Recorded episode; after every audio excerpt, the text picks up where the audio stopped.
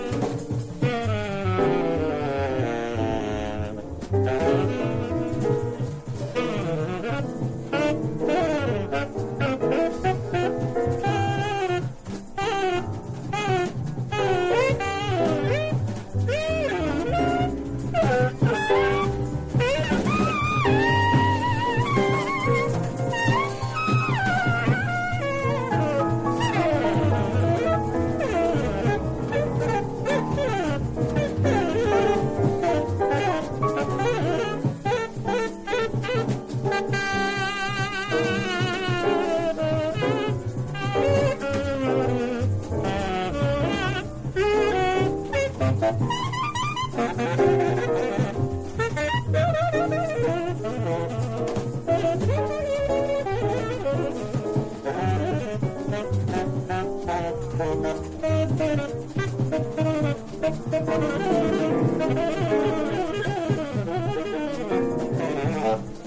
my God.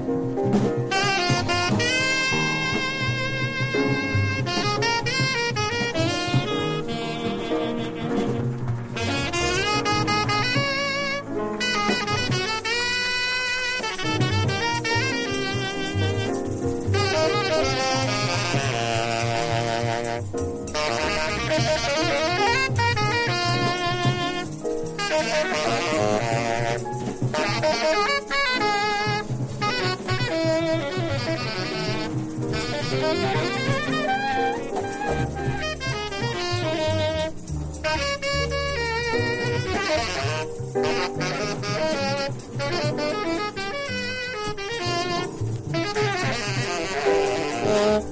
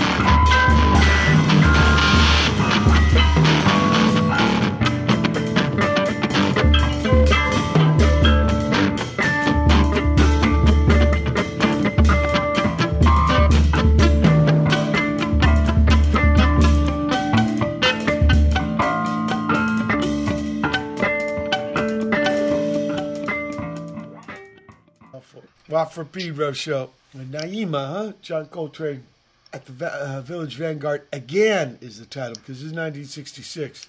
Our guest, Chicago, right? Chicago, indeed, Yeah, through and through. Where I was uh, conceived. Come born, on. Born in Virginia, but conceived in Chicago. Yeah, Nick, welcome aboard. Thank you so much. and who's the uh, who was our, our connect? Uh, probably uh, Steve at Cuneiform, right? That's right, Steve Yeah. Uh, Cuneiform. Yeah, That He's- old way of writing. That's exactly that's exactly right. Yeah, he's a good Ancient. cat, man. He is really For a great sure. cat. And He's so we got to give him credit. So let, let, let's try to go back as far as we can go back. Well, Brother Matt, how do are you doing? Everything is good. Okay. Uh, bring, please, Nick, your earliest musical memory. Oh man, um, I guess there's there's sort of the the, the regular uh, mom playing uh, Christmas carols and then harmonizing to the Beatles with my older sister. But af- after those two things, I think like probably getting deep into a neighbor's record collection at a very young age, like probably around six or seven, go- going over to an older kid's uh, bedroom to listen to his record collection. Um, that that's probably like the most formative situation was was kind of getting being an early adapter of, of uh, long playing vinyl records at maybe too young of an age. Can you remember his name? I, I can. His name was Paul Diekman. Okay. Um, Thank you, and he- Paul. He also had a, a wicked beer can collection, if you recall the beer can collection craze in the 1970s. I'm guilty. I, I remember people having s- stuff like that going on. Yeah, yeah, Because you need Silly. something for all the dust to cling to. that's right. He also he also had some secret beer cans where he would hide some some illicit substances, which uh, I I only knew it they were later on in life, but uh, thankfully at the time I, I did not. Oh yeah, there's like fake ones, false ex- bottoms and stuff. What, Exactly. What about pad you grew up in, as far Yeah. as musical instruments? Was there any in the pad? Yeah, absolutely. Um, like I said, my, my mom played the piano, um, so there was a piano hanging around, and that was Well, really did the you first. jump on that? Yeah, I jumped on it around. Uh, I, I would I would say maybe forced to jump on it. Oh, did you go through the piano lesson thing? I, I made it six months. What? And, and, and what was experience? Yeah, we've had, right, brother Matt. We've had Yeah. many guests on, and some of them it almost drove them away from music. it Others, got it was a great thing, it, but that was kind of the minority. Yeah, it got cl- it got close, man. But like, no, I I, I played for six months, uh, and it turned me off. But it, it, I'd say it actually maybe turned me deeper towards the record collection situation. You know, kind of like just mining for gold on my own. So, it, it, do you think it was the idea of lessons or the teacher themselves? I think it was the. I'm not gonna I'm not gonna name names, but I think it was the teacher. it just Okay. wasn't. Uh, I- I Something maybe- they weren't really happening with, right? No, uh, Yeah, I think- have the skills. I, I got to give them credit though. Like it may have also been, you know, me just being too young to and maybe not ready to receive it Right. because I because I did eventually get into uh, like in fifth grade. I, I joined uh, the school, the public Well, I school was, I was band. going to ask you about school. Were you in the fucking, Sure. you know, choir or the marching band or shit like that? I did play alto sax in uh, in uh, like the school jazz band and the school symphonic band and stuff like that. I did that through like through all the way from fifth grade through high school. Okay, But- okay, but it wasn't. Th- That's after the piano thing. Yeah, absolutely. Yeah, so the piano thing was a bummer. What, what, what other instruments were in the pad? Uh, man, just the really just the piano and Just you know probably, probably like because a, some- I'm wondering how you got on the fucking bass. oh man, I, I will I will be happy to, to tell you I, I Enlighten us, please. I'm quite a quite a bass bass creation myth. Bring it. um, my my my uh, my band director, I, I will name him because he's changed my life. His name was Robert Hirons, Bob Hirons. Um, he taught me how to play the saxophone, and I was in uh, the band under his baton from fifth grade. Uh, eight- so yeah, under his tutelage, exactly from fifth grade to eighth grade. But you know, I was doing well, and I dug it. But he also had a bass in the in the band room, and on weekends he would let me take it home on the school bus. Um, just just encouraging me just because I was sparking to it. You know, he, he was like, okay, well, you you're, you can't play bass in the symphonic, but you can't play electric bass in the symphonic band, of course. But you're welcome to take it home because you're interested in it. Was So- there a stand-up player? Uh, no, there wasn't. There was. But there was, only this a- electric bass in the band room. yeah, just sitting there, and I asked about it, and he's like, well, yeah, tempting if you want to take it home, take it home. Bitch. So Like it was like calling your name. it really was, and you know what's funny, man, is it was. Well, what I about an amp? Well, he let me carry the amp home too. So oh, so there you- was you an got- amp there too. You got a picture of a 12, 12 year old carrying a one, uh, like a one fifteen amp and a Gibson fretless Ripper. Oh, I remember rippers. They had Yeah. big bodies. Yeah, big bodies, tobacco sunburst, no fret lines. You know who played ripper was uh, Rick Danko. Oh man, my my favorite Ukrainian uh, Ukrainian Canadian bass Yeah, player. you guys say Canadian first, but then Ukrainian, right? Yes, Canadian Ukrainian. Uh, yeah, only only Levon was from here. They That's all- right. yeah. So, uh, yeah, the, the trippy voice too. all of them. Richard Yeah. Manuel. God Yeah, damn, what a dudes, voice that cat had. Oh, his was the most heartbreaking of them all. I thought. Well, his story, but yeah, Yeah. his story's very sad. Yeah, absolutely. What was it called? Grand Mariner? That orange liqueur. That's what he drank. Oh, Gr- Grand Marnier. Marnier. That's it. That's that's I Bo Diddley's. Right, Bo, pronounce Bo. Diddley's favorite drink. It's fucking foul ass. Anyway, he drank a bunch of that shit and hung himself in Florida. It was terrible. Oh man! But he did have a trippy voice. So did Rick Danko. They both did. absolutely. Uh, anyway, Yeah, so you're taking this bass home and it ain't got frets. I didn't know how to tune it, man. I didn't know nothing about it. I just took it home and, and it spoke to me. And That and means you I- know everything about it. You did a double negative right there. Yeah, well, that's right. I, well, strike that and reverse it. I, I, Yeah, uh, Mr. Uh, what was his name? Bob Height? Bob Hirons. Hires. Yeah, he would have been very upset with you. Yeah, A- anyway, anyways, maybe he wanted you to search because he Yeah. probably fucking those kind of teachers probably know how to play a little bit of every instrument, right? right. Yeah. He I remember Mr. Luna at, at Dodson. In fact, after ten weeks, he told me to quit. I was on the clarinet. and Said, "Mr. Watt, I know you try hard, but why don't you do yourself a favor, do me a favor?" And they looked at the class and said, uh, "Do us all a favor." Oh man. Yeah. Luckily, D. Boon said I. Well, his mom wanted me to be in a band with D. Boon, so, but no more school thing. Okay, so, so what do you do when you get this thing home? Man, I got it home and You probably I just did started. you put your hands on? Or did you try to fit it up your ass? I mean, what's up? it, it, it fit up there quite nicely. Ah. no, it uh, no, it it uh, it. I don't know, man. I just started playing along. I tried playing along Because with, you know uh, that's why records. Leo called his Fender uh, p- Precision. No, It's- truth. Come on. He called it that because it had frets. Now, there was mandolin orchestras, and mandolins always had frets, so he didn't really invent it. But the, uh, most basses were like giant violins. Right. It, you know, and they did that in orchestras and symphonies and stuff because of the timbre, right? They all notes ain't created equal. Yeah. you, you're kind of like got the same shape, and you just scale up and down. It'll be a lot closer. So that's what they were like, with giant violins without the chin part. So he puts fret, frets on his because now he only played saxophone and a little piano, but he had buddies and they toured, most of them country western. And in those days, no boats yet, no uh, vans. It was station wagons. So you'd have to tie the doghouse Yeah. on the top of the roof.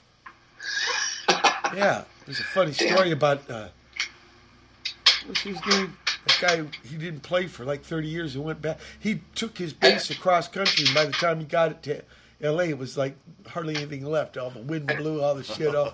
Sam, Talking about Henry Grimes. his name? Yeah, Nels helped this guy. Nels Cline. Yeah. Oh shit, he played with Albert Ayler and stuff. He was super bad, man. He played that green, that green. You know what I'm talking bass. about then? Okay.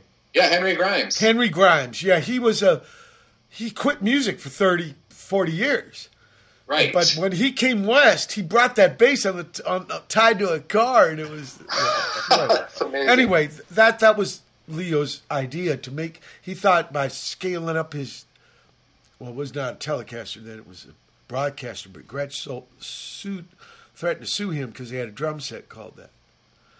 So no caster, right? And he just thought, well, if I steroid this thing up and I put some felt mutes and stuff like that, it can fake a stand up. He was he didn't ah. know because James Jamerson would later do with this machine right. was invent his own thing. He thought it was some kind of like half ass at not having to carry a big doghouse around. Okay, so did you find books? No, I kind of, I kind of just listened to records and sort of found notes, Okay, and then eventually, like I'm talking like probably a couple years later, I finally figured out how to tune it. Um, it was it was a very In gradual fourth. process. see yeah, that's different than all the rest exactly of the ones that look like the violin. right. They're all tuned in fifths, including the cello, which can go as low as the bass. Yeah, so trippy about Ron Carter on a piccolo bass because it's pert near a fucking cello. But big difference, fourths and fifths. Your notes are clustered closer, not as much mm-hmm. drama between the strings. I want to play some more music. yeah. Go for it.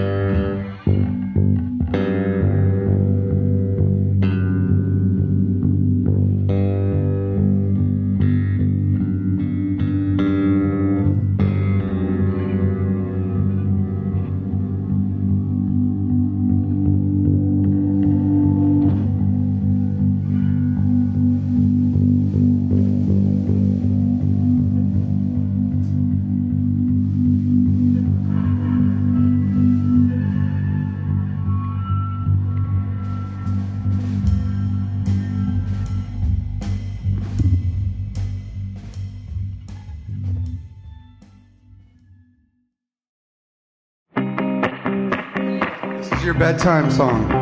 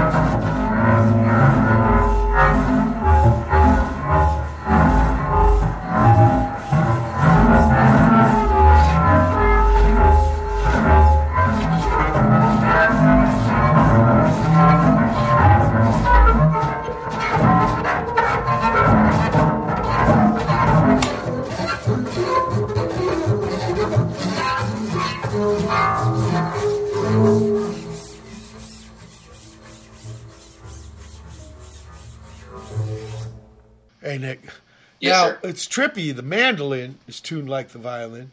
Yeah. And backwards, right? G, D, A, A E. E. Yep. Right? Because tuned in fifths and stuff like that. So you first found out what all the strings were E, A, D, G. Yep. And then you found, right, there's fourth interval, you move to the next string. Okay. Mm-hmm. And you just did that on your own.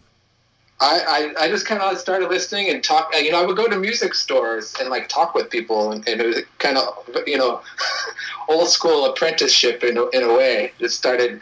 I, I always kind of started playing with uh, people who were a little older and a little better, and that and I always had to run to keep up. So it got me No, into shape that's quicker. smart. I mean, people are all full of themselves. They'll put lamer people around them so they look good. That's like a Don Trump move. I was trying to. I was trying to Work look out too good bad. for that asshole. That's Uh, right. w- well, what about? I'm not talking after school like graduating, but in the afternoon, did you get into the garage band, uh, basement band, bedroom Yes. band thing? all of those? okay. Garage, basement. okay, bedroom. so there's dudes there, right? And did Yeah. you use this fretless bass with them? I, uh, uh, initially I did, and then I I mowed I mowed a bunch of lawns my eighth grade summer, and I bought uh, a Hondo black precision copy from the Guitar Center on 95th Street in Chicago. Okay, you're out in the burbs.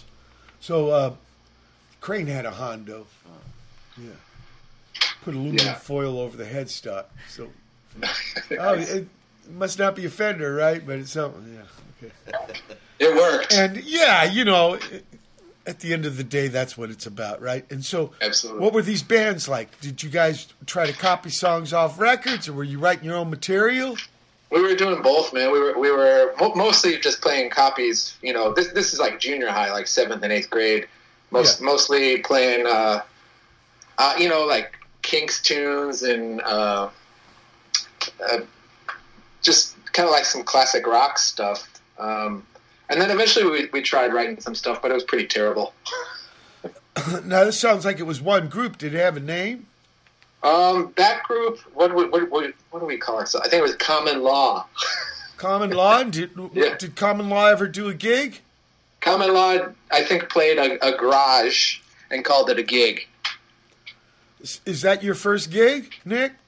I my, my first gig I think was this the eighth grade school talent show. Ah, it's a school thing. Okay. Yeah, And But- is it with Common Law? uh, it was with Common Law. Because obviously, the, probably the school band did recitals and shit, right? Oh sure, yeah, yeah, But, But- your first but- gig that wasn't school stuff was Common Law. yeah. Just just playing like a friend's garage. Um, and then you know later in high school I ended up playing. Well, how was on the- that gig? north Was side. that gig a success? Uh, I think I think it was. I think it was short lived for sure. but it was, was most of the material was it your guys or was it a combination of copies? As I recall, we did. I think we literally played probably three songs, um, and there were two original tunes and one cover of "You Really Got Me." Kinks. Yeah, well, that you know, I think Van Halen covered that song too. yeah, Okay. absolutely. So, what about the first song you wrote? Did you write it on the bass? I think I did. I, I, I often will write will write on the bass. No, I'm Um, talking about at the beginning. at the beginning. You know, I- people like I don't know if you've read Charlie Mingus's Beneath the Underdog, but he always wrote Yeah. on the piano. yeah. I Even a bass wrote- player won't Yeah, write on the bass. When I give people songs, I don't know what's your experience, but it's it's trippy. They won't call Do you- them songs. Oh, g- uh, give me a bass line. No, this has got verse and chorus and bridge and oh no, it's a bass line. Yeah, all right. Right. Do you write on the bass? Chico Hamilton, about ninety nine percent. Chico Hamilton couldn't get songwriting credits. Now he was a drummer man, but it's the same dilemma. Drummers and Right. bass players not getting credit for writing songs. Right. Well, Mike, Michael Henderson, rest in peace. We just too. lost M- Mr. Michael Henderson. Yeah, I think wasn't he that a turned into a, like a disco singer after the Miles Davis thing. But he is so great on those uh, fusion albums because he don't play fusion. right. I no, think he was amazing. playing for Stevie Wonder, and Miles saw him at the Apollo, and he told Stevie, "I'm going to take your bass player." He yeah, that's amazing. it's in the Quincy Troupe book, right? That's amazing. Yeah. So, uh, first song you wrote, you wrote it on the bass. I, I, I, I think just like the initial like kind of riff was on the bass. Yeah. It's it's undocumented, but I'm I'm going deep into my mind's eye right now a lot, trying to trying to recall. But I, I believe it was on the Black Hondo precision and copy. You never and you never spent time on the stand-up. No, no, I, I, I play stand up quite a bit these days. Nowadays, but I'm talking. Yeah. We're talking formative years, Nick. No, formative years, I was Okay. strictly pork chop, no doghouse. Yeah, but no, but trippy that you did start with a, a fretless, so that's kind of uncommon Yeah, well, it was the only thing. because uh, that, was that's going to be thing down the road for you with the stand-up. Yeah. Right. Yeah. It definitely attuned my ears, I'd say. Whether Yeah. or not that was intentional. No, it's like trombone or something. That's Yeah. clef too. Yeah, it's a position instrument, right? Right, It's- position instrument. Yeah. and uh, actually very beautiful. Shit, we're at the end of the first hour. August 10, 2022, edition of the Watt from Pedro Show. Brother Matt, guest Big Man Nick with the bass. Hold time for hour two. August 10, 2022, it's the second hour of the Watt from Pedro Show.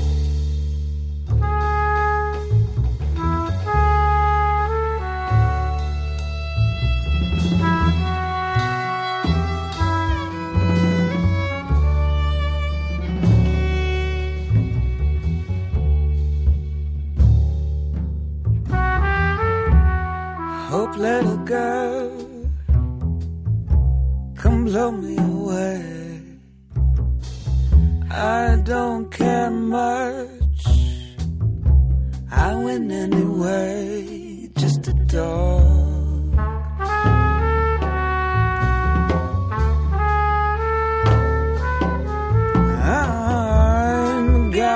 I'm rich and exploding when I talk in the night. There's oil on my hands, what a dog.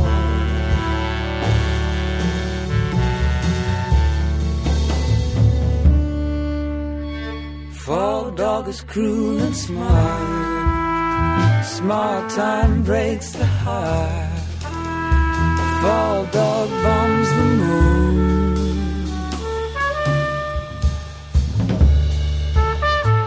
Devil in a marketplace, devil in a gleaming face. Fall dog bombs the moon. What a dog.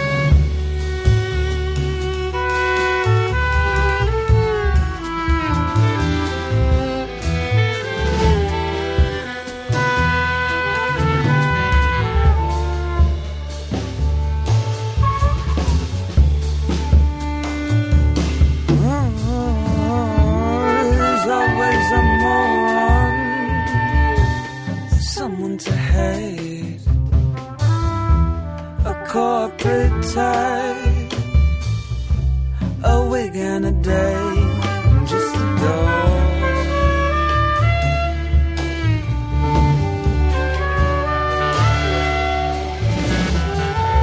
These blackest of years that have no soul, no shape, no depth,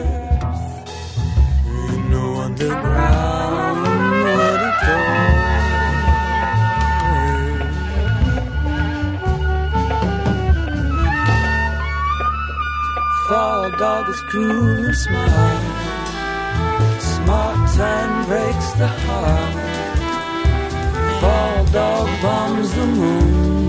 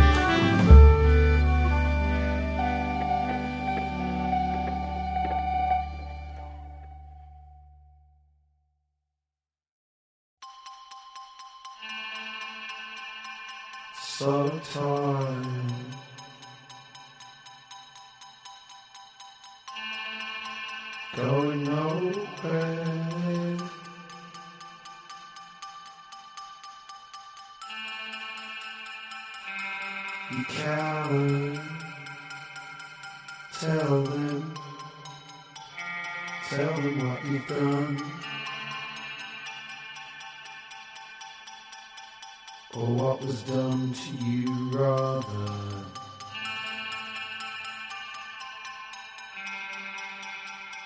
Planes, trains,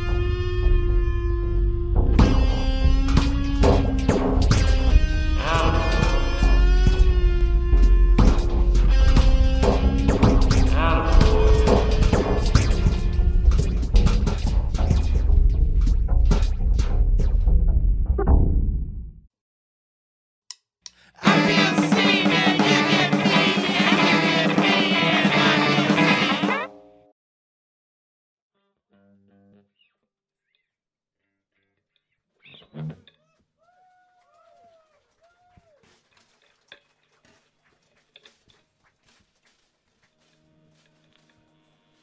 I want to thank the guys that made this all happen for me. My brothers in light, okay? Nobuyuki, Jun Kozo, Akinoi. So we're going to do a Funanori song here.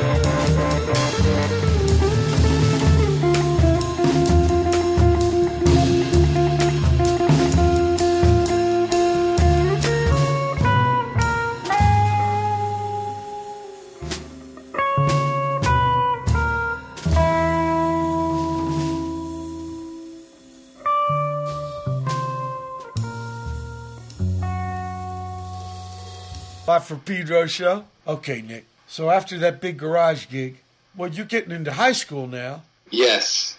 and uh, you still got the Hondo. But Still got the Hondo. But you're taking the Hondo to different places. Yes. I was getting getting up to the north side for some gigs, some actual real gigs, like uh, playing at the Cabaret Metro, as it was then known. Now, now just known as Metro. Cabaret Um, Metro on Clark Street by Wrigley you- Field. You got it. You've, you've, you've rocked it many times, I'm sure.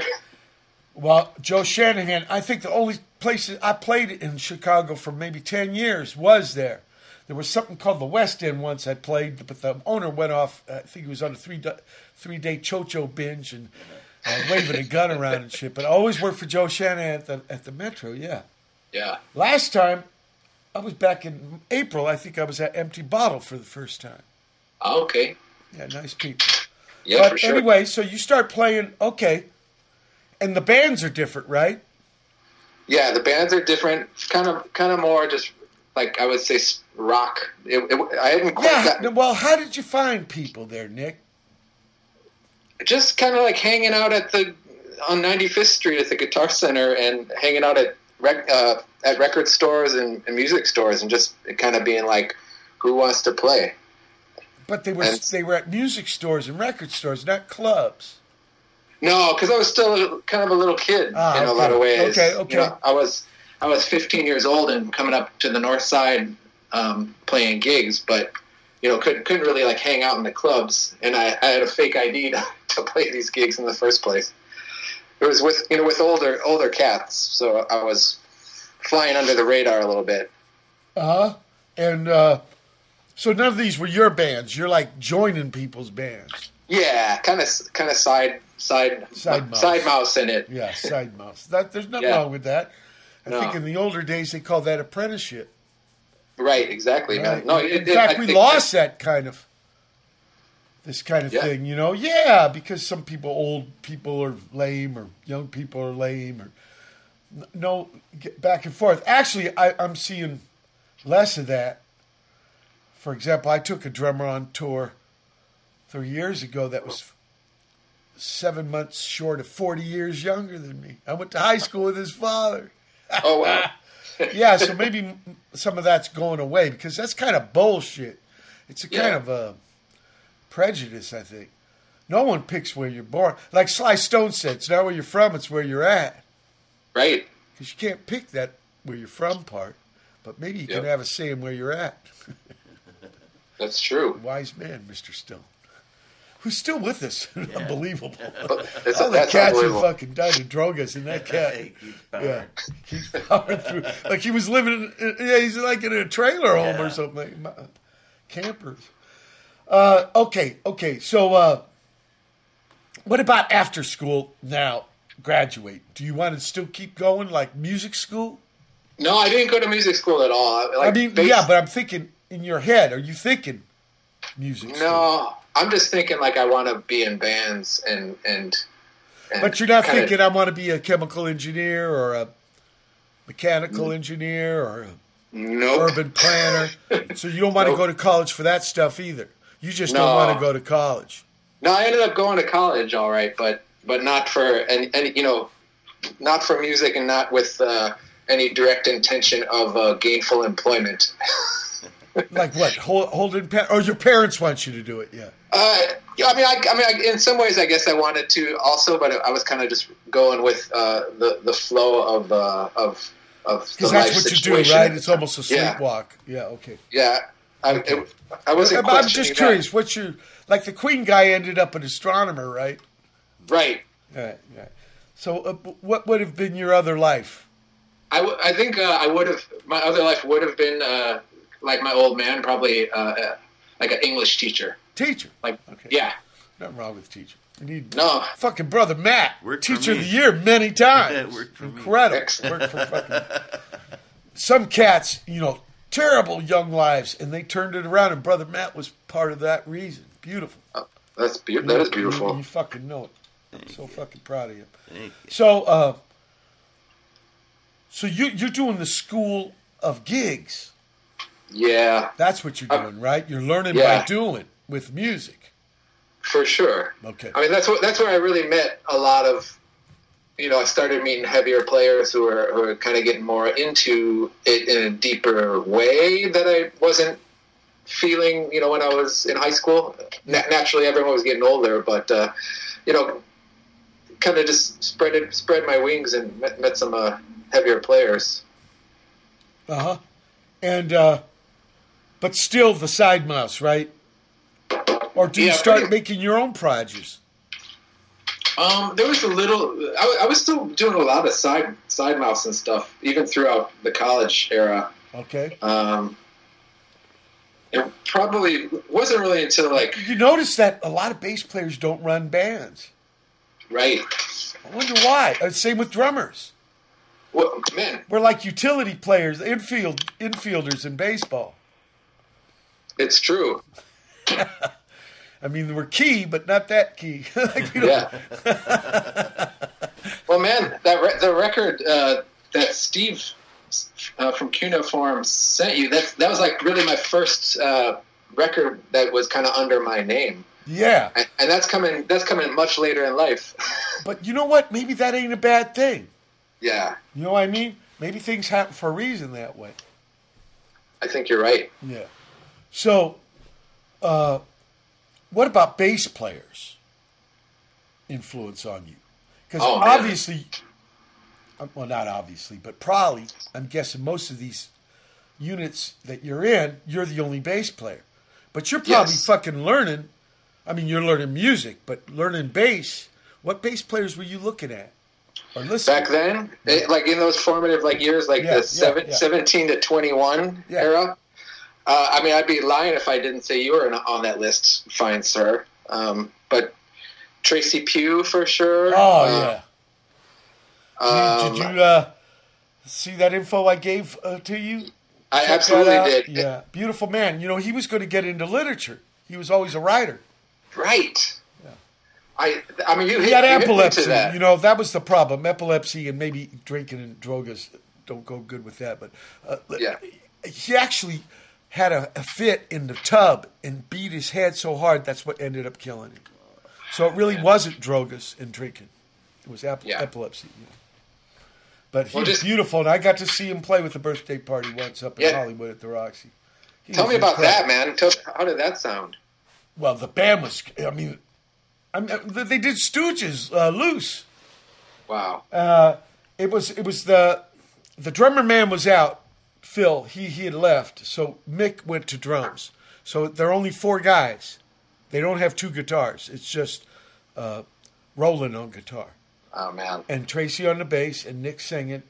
And Nick wasn't attacking anybody, but he was singing really intense, and his hair was giant like a lion, like a mane Yeah. and uh, it was at the Roxy, which is way wider than it is deep. So it's kind of a trippy thing. So he's roaming from side to side, really wide stage. And uh, Tracy held his own, you know, he was stage starboard. And uh, uh, yeah, he had these bass riffs, right? That the song, he was pro- birthday party songs, it sounded like they were a lot about being around the bass riff. Yeah. Rowland played with a lot of fucking reverb, drenched with reverb, really trebly sound, like D. Boon with a lot of reverb. Yeah, he was really skinny. His legs were like pipe cleaners. A, a, a, a, a pipe. Uh, what do you call them things you clean pipes out with? Yeah, pipe cleaner. Pipe cleaner. That's what they're like. And Mick, you know, Mick looks like Mick does now, but just younger. so, uh, and God, he was doing, uh, yeah, a lot. Uh, he was Nick's ma- main music man until that was too much for him, uh, flying from Melbourne and stuff. So now it's uh, Warren Ellis, Right. Paris, and you know, Nick's in uh, Brighton, and he does his. mu- In fact, Larry, the guy who did the last couple of years of Stooges with me, is d- doing their drums now. He was doing some keyboards, but their drummer man's sick. They've been losing people. Everybody's losing people. You know, that's one thing Yeah. about getting less younger, Nick. Know? Yeah, yeah, right. But that that gig, that was an incredible gig on me. Yeah, Tracy. Well, his his those bass those bass lines, man, like just that like you know the He ostinato played thing. with the like, pick, yeah. Yeah, Ostinatos, little fucking figures that were, and like, I think I told you he was playing one of these 360s uh, uh, acoustic, some Yeah. acoustic old timey thing with the big uh, sliders for an EQ section. They were all all the way all the way to the top except the one next to the lowest one. That was all the way down. wow. So it was this kind of really, yeah, deep thing without a big, a low mid, you know. So it wasn't Bogart in that way, but it was a trippy. sound. You know, one guy who kind of played with him, uh, like him later on, was uh, Mr. David Sims with. Uh, I was- J- I was just Jesus thinking that, man. And, uh, Scratch Acid before that. Yeah, he's Yeah, the guy yeah. who kind of took his sound, I think. Yeah, for But sure. This guy's And he- own thing, and he's beautiful too. It's time for Brother Matt and his spin cycle.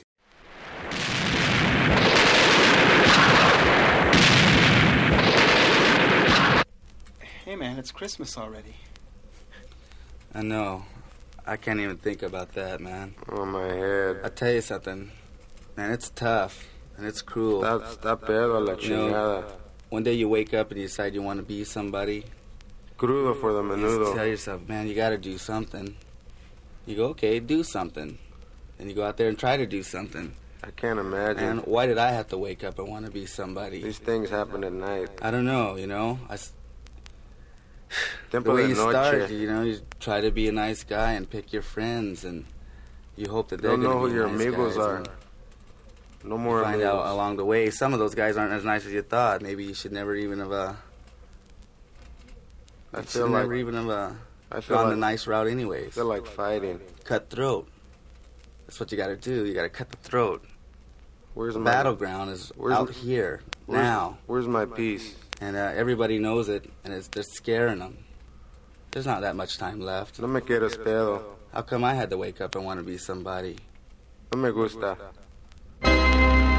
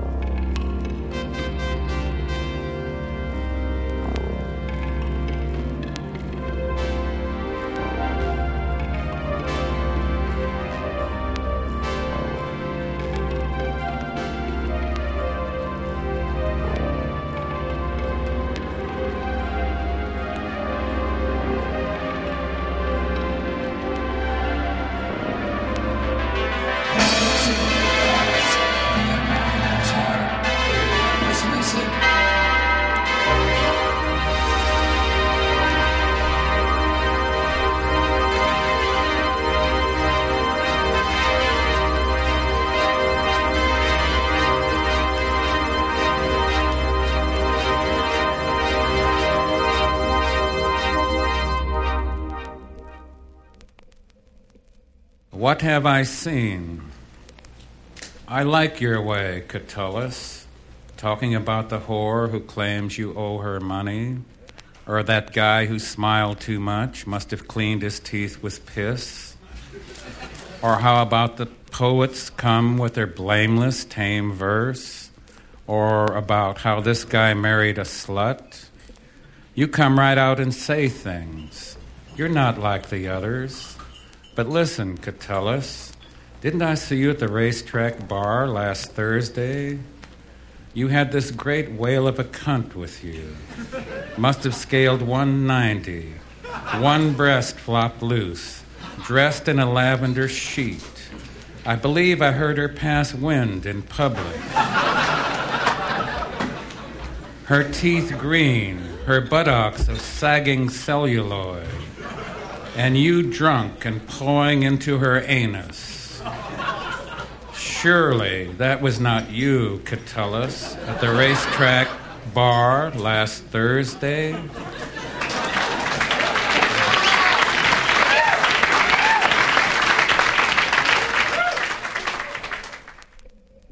Friends. She used to be called Rainbow. Now she's called Slut, Whore.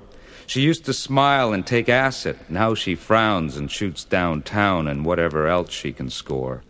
She used to believe in miracles and casually walk through a world of stars. Now she sucks pussy and cock for ten bucks a shot in back seats of passing cars. She used to have long hair, now it's bleached to shit, hacked viciously short and uneven. She used to have rock and roll, but now all she hears are grunts and groans and the sting of slamming steel cell doors. She used to have days of endless tomorrows. She used to have a lifetime of dreams come true. She used to run free in a world without end. She used to have everyone as her special friend. She used to march for herself without hesitation, condition, or restriction. She used to have love. She used to so much. But now she washes dirty nylons and filthy sinks and crawls and takes it up her ass, sometimes for twenty bucks in cold cash, and calls me long distance in the middles of nights and tries to convince me that this is what friends are really for. They came knocking on my door at 7 a.m. They had a warrant out for my arrest. What's your name? Where's your identification? I was half naked, so they didn't come inside, figuring they'd caught me in mid fuck. They were right. Coitus interruptus LAPD is a drag. I showed them alias number three. They said, Oh, well, where is she? I said, Man, she was staying here, but she hooked up with some nigga and split. Okay, okay. And they left. I went back into the bedroom. You were naked and still hungry, curious. What was that all about? Nothing, I laughed. Took off the rag I was wearing, eased into the sheets next to you.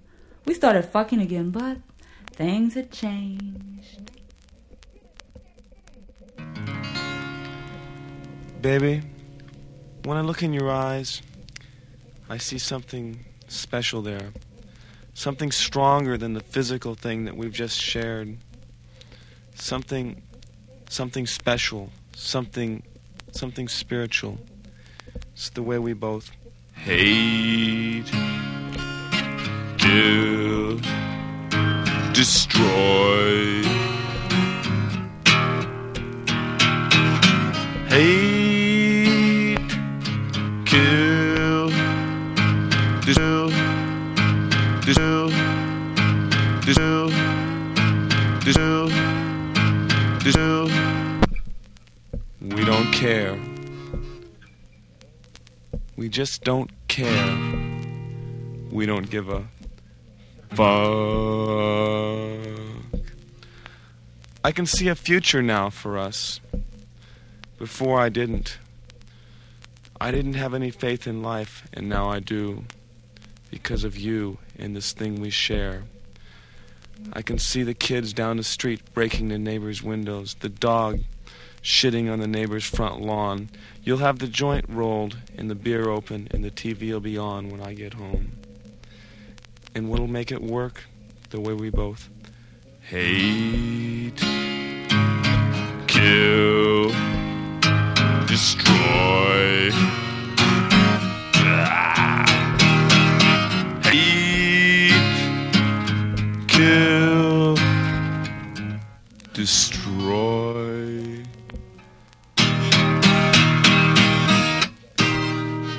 We just don't care. We really don't care. That's what the beauty of it is. We just. We don't give a. Fuck. The later years scare most of our friends because the things that they have, they know will go by the wayside. But with you in this thing we share, I'm sure about the future, about eternity, because the place of the Spirit is in eternity, and what we share is spiritual. We both hate, kill, destroy.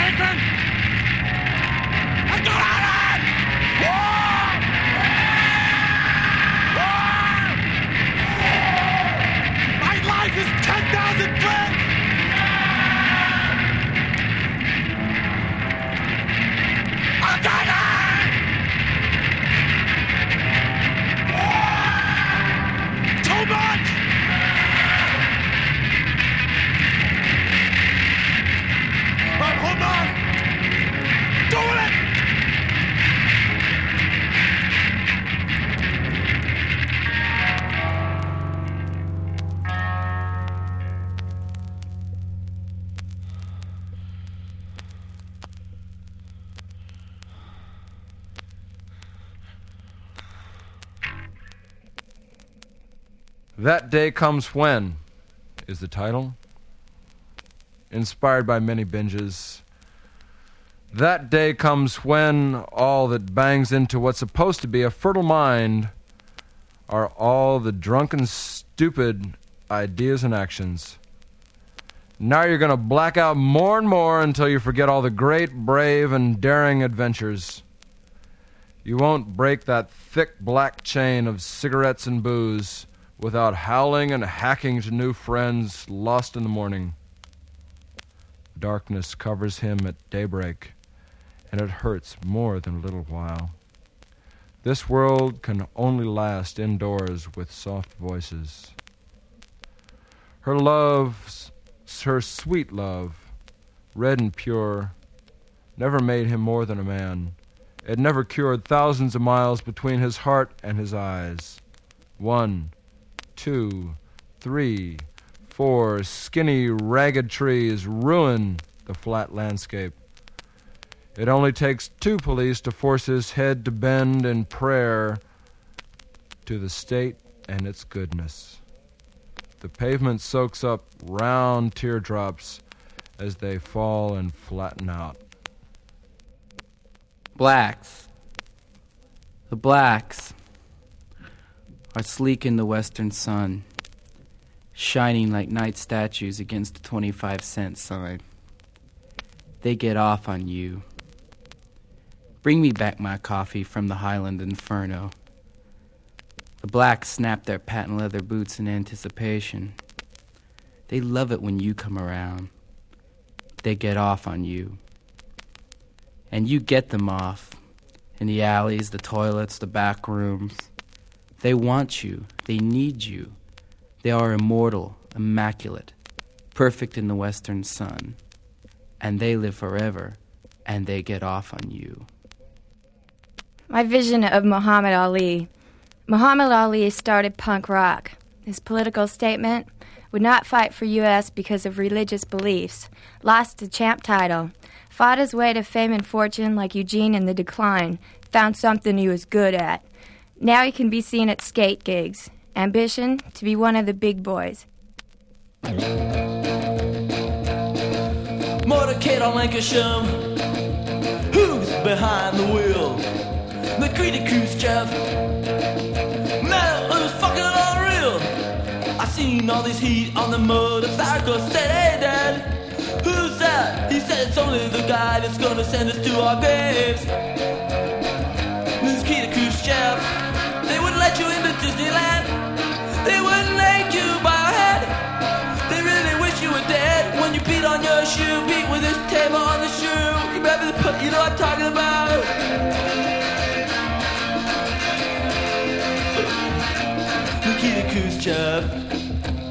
At Fat Boy Burgers. I was just eating a cheeseburger. Maybe I think it was maybe a bacon sandwich. Well, I seen a big motorcade and a big limousine. Nikita Khrushchev was in North Hollywood back in 1959. We will bury you. That was his famous craze. Every man, woman, and child will die at his hand. Nikita Khrushchev. It turned out later, he was really like a nice guy, and he was an artist, and he was actually ostracized by the Soviet Party for um, his relations with America were too warm and friendly. But boy, he really was scary. I kneel before Santa Monica, open her cunt. La Cienega, eight miles inland. Her immaculate legs lift, lovely, the rolling hills and the private thigh of Malibu. Cocktail. Picked by a Mexican. Washed by an Indian. Delivered by a black. Marketed by a Jew. Eaten by a wasp. Uh, this might be an incidental music piece. Seven poets chosen by John Ashbery, dedicated to Tim Dlugos. We are taking the obvious drugs. We are stoning the oblivious adulterer. We are sleeping with adults at last. We are last in line for the teardrop explodes. We are exploring vast nearby planets. Our plants are wilting while we're on vacation. We are vacating our new poems of meaning. We are mean to the people we live with. We are live on talk radio. We are living on top of radiation. We radiate good health on the West Coast. We coast on poems we wrote eons ago. We will never let Ian Young sleep with us. We sleep where danger is least apparent. We are parents to poets who write like us. We are more right wing at the present. We are less right wing than our president. We write poems that sound like they're winging it. It is quite interesting what we are doing. We are the nice people cops are arresting. We cop a few hours and think we look rested. We are not what our horoscopes printed. We have a Hockney print in our vicinity. In this city, that's pretty hackneyed. But if we could hack it, we'd buy a Winkfield. We are the sickos beneath Tom Clark's hatchet. We'd like to clock our time in his presence. We are giving this present to beautiful people. We are the dutiful people you see here. We deal drugs at the foot of the suitable steeple. We wear these suits for an obvious purpose. We'll tote our purses into oblivion. We purse our lips to indicate our totalitarianism. We were totally flipped out on acid. The source of our flippancy is chemical. We slept in the doorway to the polemical. We kneel on the floor near the collectible. We place tape on the mouths of the kneeling. We write a play on words rocketing outward. We play good quality punk rock from England. We were a rock, now we're an island.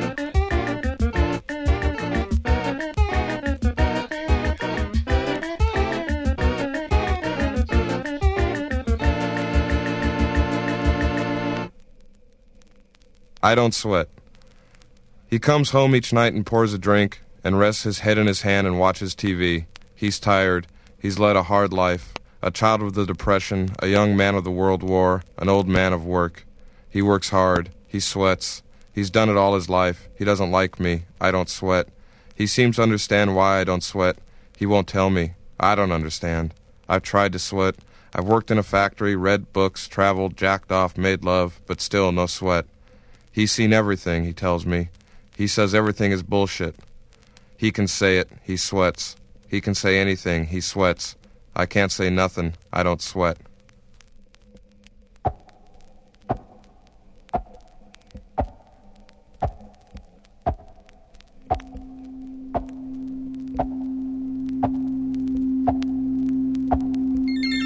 Heartbeats in Westwood. Heartbeats of tiny little mini skirts, but not too tiny, oozing with sex. Kind of. I know, because I was there. I can tell you the truth. The truth of long, hot summer nights spent walking up and down Broxton, looking for action. Hanging out in front of Taco Bell. My girlfriend dumped a Coca Cola over my head because she got mad. Whole street applauded. I felt angry. I heard heartbeats in Westwood. Every weekend, walking through the patio, getting to know the vendors. I liked this guy who sold crystal necklaces. I told him I was 16, but I was only 14. He said he was 19. He was so old. We went out once. He said I was inexperienced. Felt angry. I heard heartbeats in Westwood. One night in front of the Bruin Theater, a guy drove up in a silver Corvette. He said something to me. I went over and looked in the car. He didn't have any pants on. He wanted me to touch his heartbeats in Westwood, pounding the pavement, the mean streets beckoning with promises of so much, but only delivering Jews for Jesus, the Hare Krishna dancing in front of Bank of America, and always the music, the music, the music, the music, the music, the music, the music, the music, the music, the music, the music, the music, the music.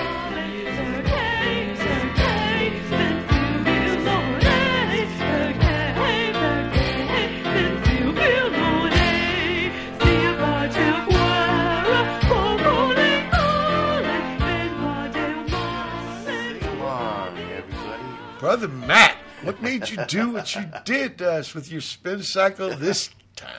Technical difficulties were the main theme of that one. We're down to one So input. huge tribute to Mr. Kubernik. Harvey Kubernik there, Harvey going back to 1983 with English as a second language. That was Right. a, a good chunk of side one there. Uh, double album, people. Yeah. All spiels. All of that. So And uh, thanks for bringing back those memories. I haven't heard that in a long time. yeah, a long time. And people, vinyl. You heard some vinyl. Vinyl skip itch, Feel our digital delivery system. Yeah, 40 year old vinyl. Yeah. Thank you so much, brother. Certainly. August 10th, 2022. It's the third hour of the Watt Pedro show.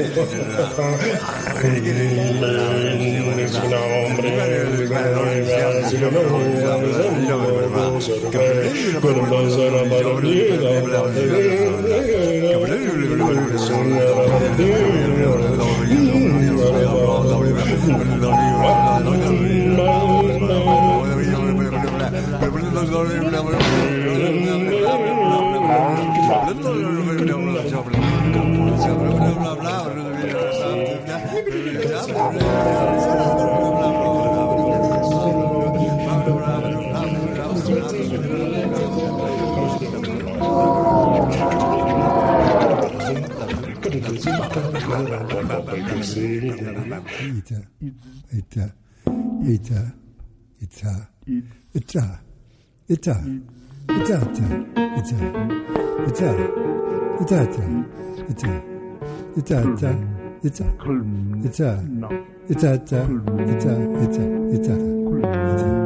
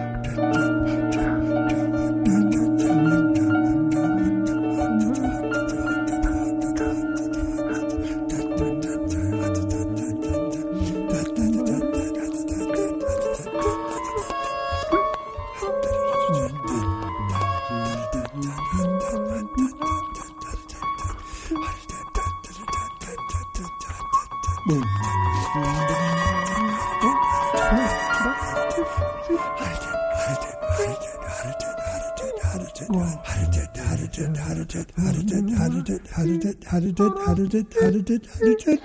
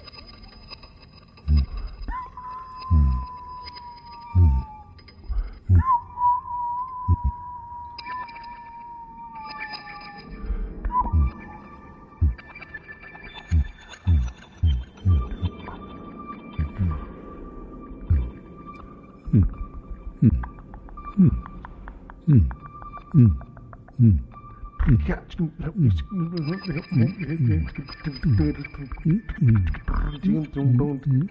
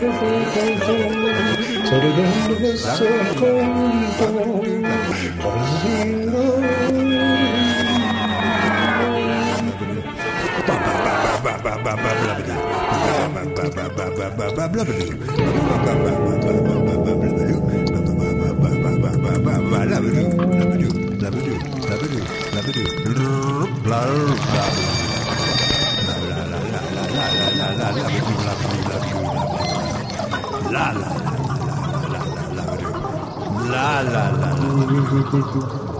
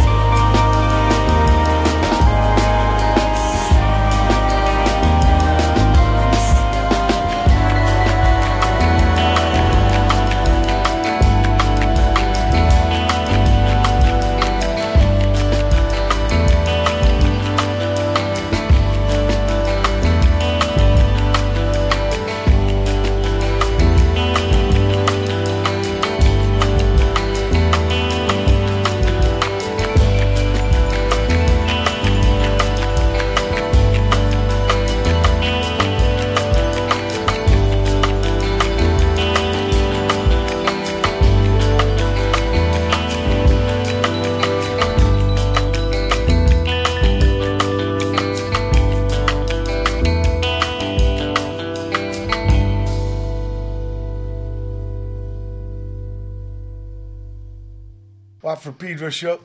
Nick, tell us about Euphone. Euphone, holy smokes! That's that's a, a that's a group from a long time ago, but I thought I you might want to hear it. It was with uh, a good friend of mine, Ryan Rapsys. It was it was uh, him and myself. We it was kind of like a solo thing for him for a while, and then I joined up and we did a duo thing, all instrumental stuff, kind of weird. Uh, you know, quite varied sounds, uh, drawing from all sorts of stuff, and then we eventually added a third guy and made a trio out of it with the, this guy, the lonesome organist. Well, how did you meet him? How did I meet him? I met him on kind of like the all ages punk DIY show scene, Okay. like prob- probably in the early mid '90s. and how did you uh, meet Steve? Steve- Cuneiform. Um, he, he put out uh, some of my music with uh, a current band of mine, with a cello player called Fred Lonberg-Holm, and a drummer Charles Rumback. We have a trio called Stirrup, and he, and Steve at Cune- Cuneiform uh, put out a record, and then we kind of kept in touch, and then Yeah, but how did you guys meet him? Oh, was he the other guys in the band? how, how, we meet with Steve? Well, your connect was through Yeah. the other guys, or Yeah, the, my connect was with, with was with Fred, the cello player. Who, so who, uh, Fred. Fred was friends with Steve. Okay, yeah, yeah. Uh, uh, initially, correct. because this recent album that you just put out, Yeah, that that that's how that connect happened. exactly. Yeah, he had worked with the trio with Fred, and then And where where did you record this record? I recorded it. it it's, it's actually live, improvised, no edits. Uh, recording at uh, Experimental Sound Studios here in Chicago. Uh huh. Yeah, there's this. There's a series. It, it's it's a like a live open session where people can come to the recording. It's called Option. It's a series uh, that Ken Vandermark, uh, this saxophone player from town, and this drummer called Tim Daisy, and a guitar player Andrew Clinkman. They they kind of curate this series and invite players to come come do their thing. So I did it there. It was just an improvised And, thing. and how did they find that space? Uh, well, Experimental Sound Studios is, is has been around in Chicago for I think over thirty years at this point. Okay, Um, yeah, it's kind of like a, a nonprofit arts organization like that. late '80s. Yeah, I think very very late '80s. Um, founded by Lou Mallozzi, um, who's still around. Yeah. Um, yeah, it's like a far out, you know, kind of like a place where, kind of a hothouse for, you know, left of center. What was his free name? Lester improvised- Bowie, uh, Chicago Art Ensemble, right? Oh man, yeah, the Art Ensemble of Chicago. Yeah, that's it. That's what I'm thinking of. Yeah. Does does it have anything to do with that?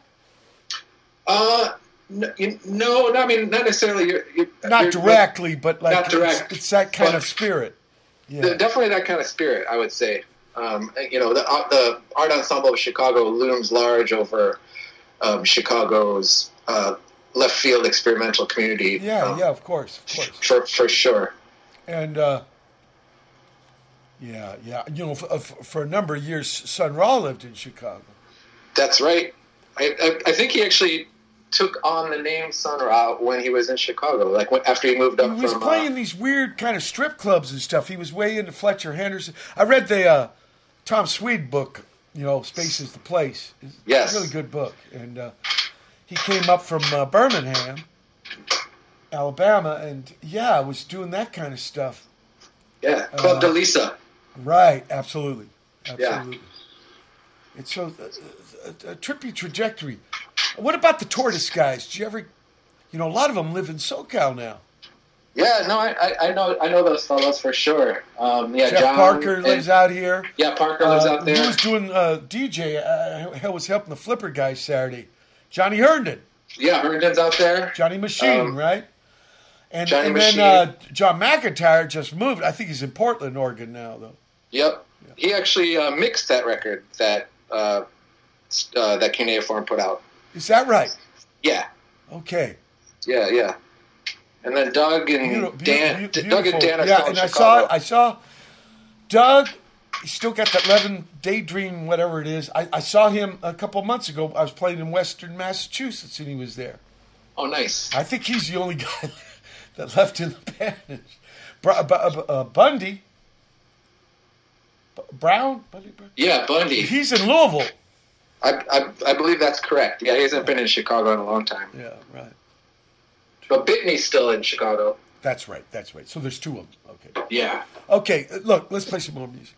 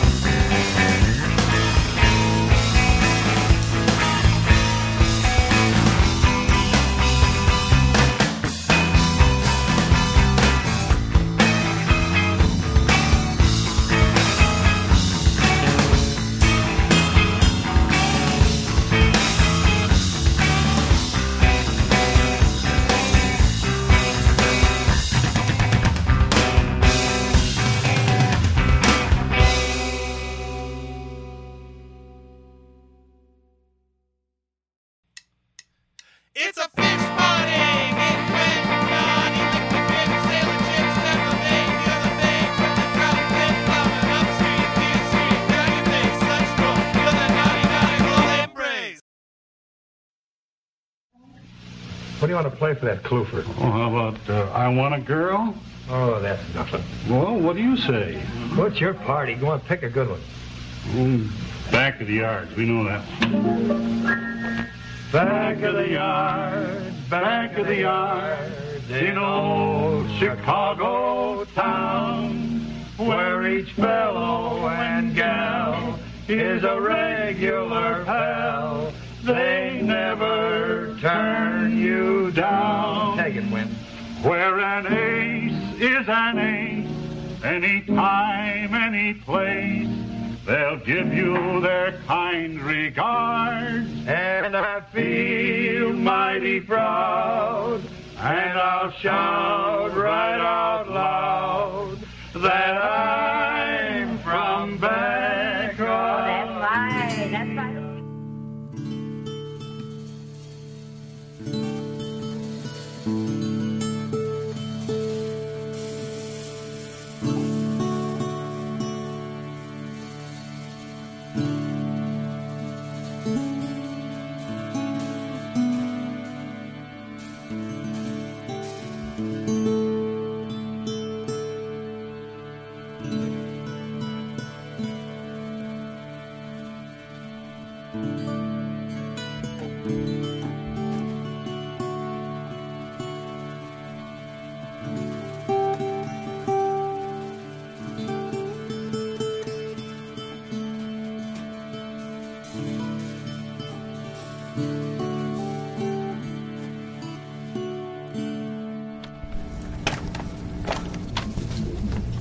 You ask the question. Yeah.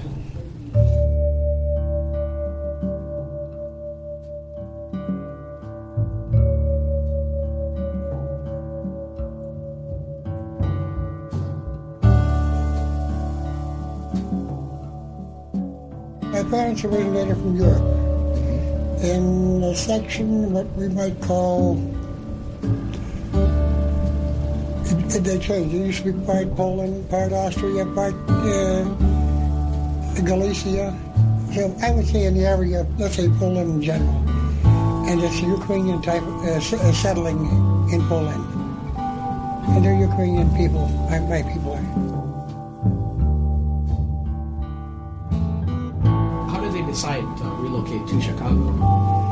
That I couldn't tell you, but I would I would say uh, for economics. In other words, uh, get a job. Was it better to get a job here and make money because they hear it from the people that are here already? So naturally, they make tracks or try to get over here too.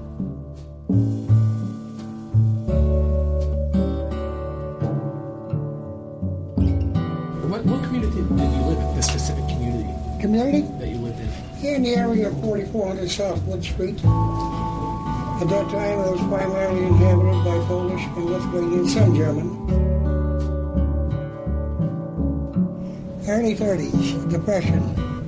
It was so bad that you know, young young people like me, full of vinegar and vim, and couldn't even use the vinegar, the, uh, the vigor that we had, because there's no work available. Yeah. It was just like a, a downtrodden total waste. And it was so hard to get a job in those days. And I even offered, you know, and I, I was only 17, 16, 17, and I was smoking Golden Green tobacco. They're three cents a bag. And the guy in the corner, he wouldn't let me wash his windows. He had five windows, big store windows. I was willing to do it for three cents. Wouldn't let me do it. Really? He had to do, he'd had to do it himself. Well, that's how bad, you know, things got. And a half to high school. Into high school? And I had nobody to boot me in the pants to force me, kind of peg me into it.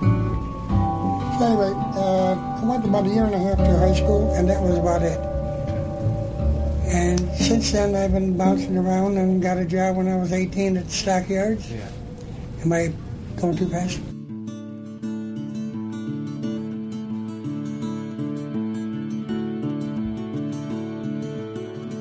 Got a job when I was 18 and a half, got a job in the stockyards. My first day at work, at a particular job I got, I was trucking, a hand truck, like on, on the docks, you know. Let me tell you, I come home, I didn't even eat supper, I went right to bed. I was just so dog tired. Salary was very good. In fact, amongst the higher salaries, which were more uh, than what the general uh, pay was, general the level. Mine was higher and better. In other words, because you're having the snack house, well, you're making good money. I was lucky. I was making 18, let's see, I started out as making $15, 30 cents an hour. 30 cents an hour? Yeah. Really? I was making 40, 12, about $15 a week. And then I got up to $18 a week and then slowly progressed as, the economy went. And uh, finally, uh, when I quit there, then I was in the $90 class. Really? I was at supervision. That was, uh, I quit in 1946 in May. Went into business for myself, as you know, this business now.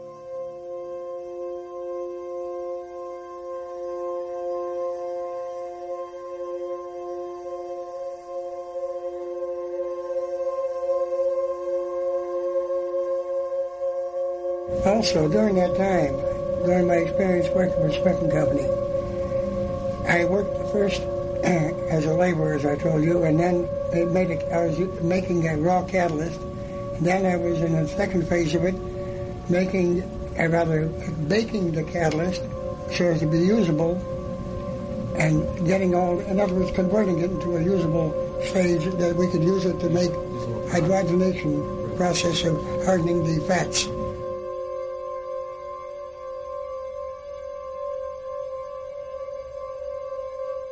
And I worked in the hard fat department, meaning where they had the converters, where they hardened the various oils and fats. And these, uh, the way they do that, they have about 24,000 pounds of oil under a 400 degree temperature, and they suck in, you know, they have vacuum pumps. They suck in the catalyst, and they pump hydrogen through it, while this is being stirred and agitated. And that oil, which is originally oil, just becomes hardened. Depends how long you use that process. It, it, it gets as hard as a candle if you want it. Really? Or it could be soft like buttery. You know, depends to what degree. What titre is the way we used to call it. Titre is T-I-T-R-E. That's a chemical term. Uh, laboratory term, I should say. And uh, then from there, uh, we had an explosion in the gas plant.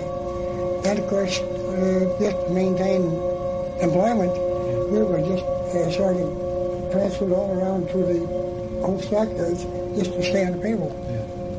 And I used to unload hogs, carry them. Carry the cattle. Uh, yes, quarters, yeah, quarters, deep quarters. What was the were the condi- Did you ever read the jungle, or do you know what it was? Oh yes, I'm familiar with it. Yeah. Were the conditions like it was in the book? I mean, did No, I think my conditions were far, far better as compared to what they went through. Far better.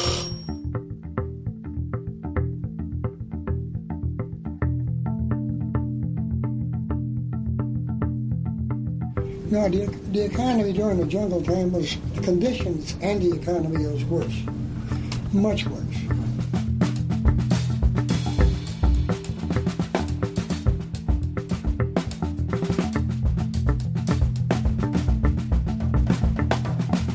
During my time, in my son, my, my compare, I couldn't compare it except by the book, but I would say ours was a breeze.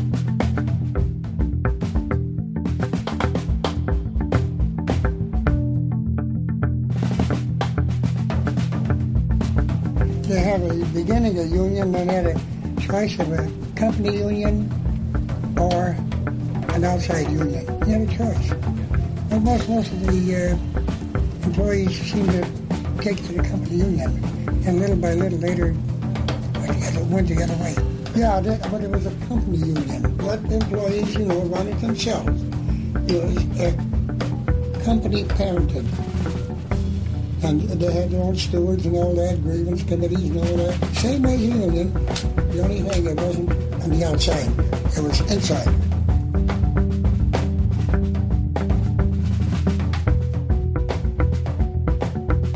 And it was handled very good, I'd say, for quite a while. Except when uh, the other element, the outside union element, come in and, and took over.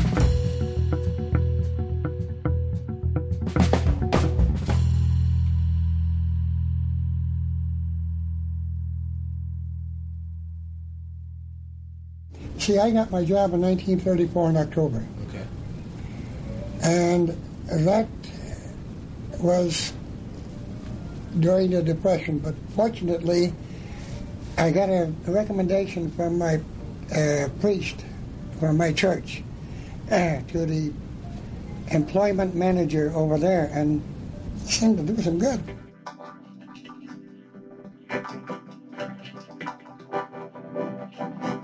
Well, you can tell them a few things. Oh, what should I tell him? But you're Tell me about the Aragon Ballroom. Oh, the Aragon. It was a beautiful ballroom. It was really pretty.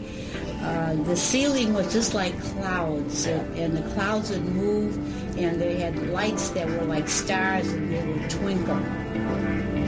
And uh, it, it had uh, round on the floor, on the edges, they, there was arches and booths in there where you could sit and talk and have a coke or a beer, and they to have nice music. And also at the Trianon, there was a the Aragon was on the north side.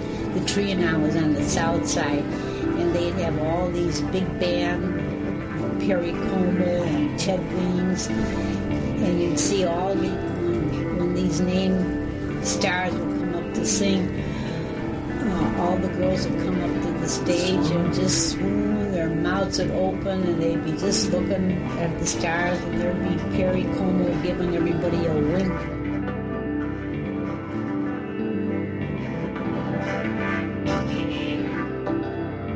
They used to hear my father talk, and used to hear my mother talk later on.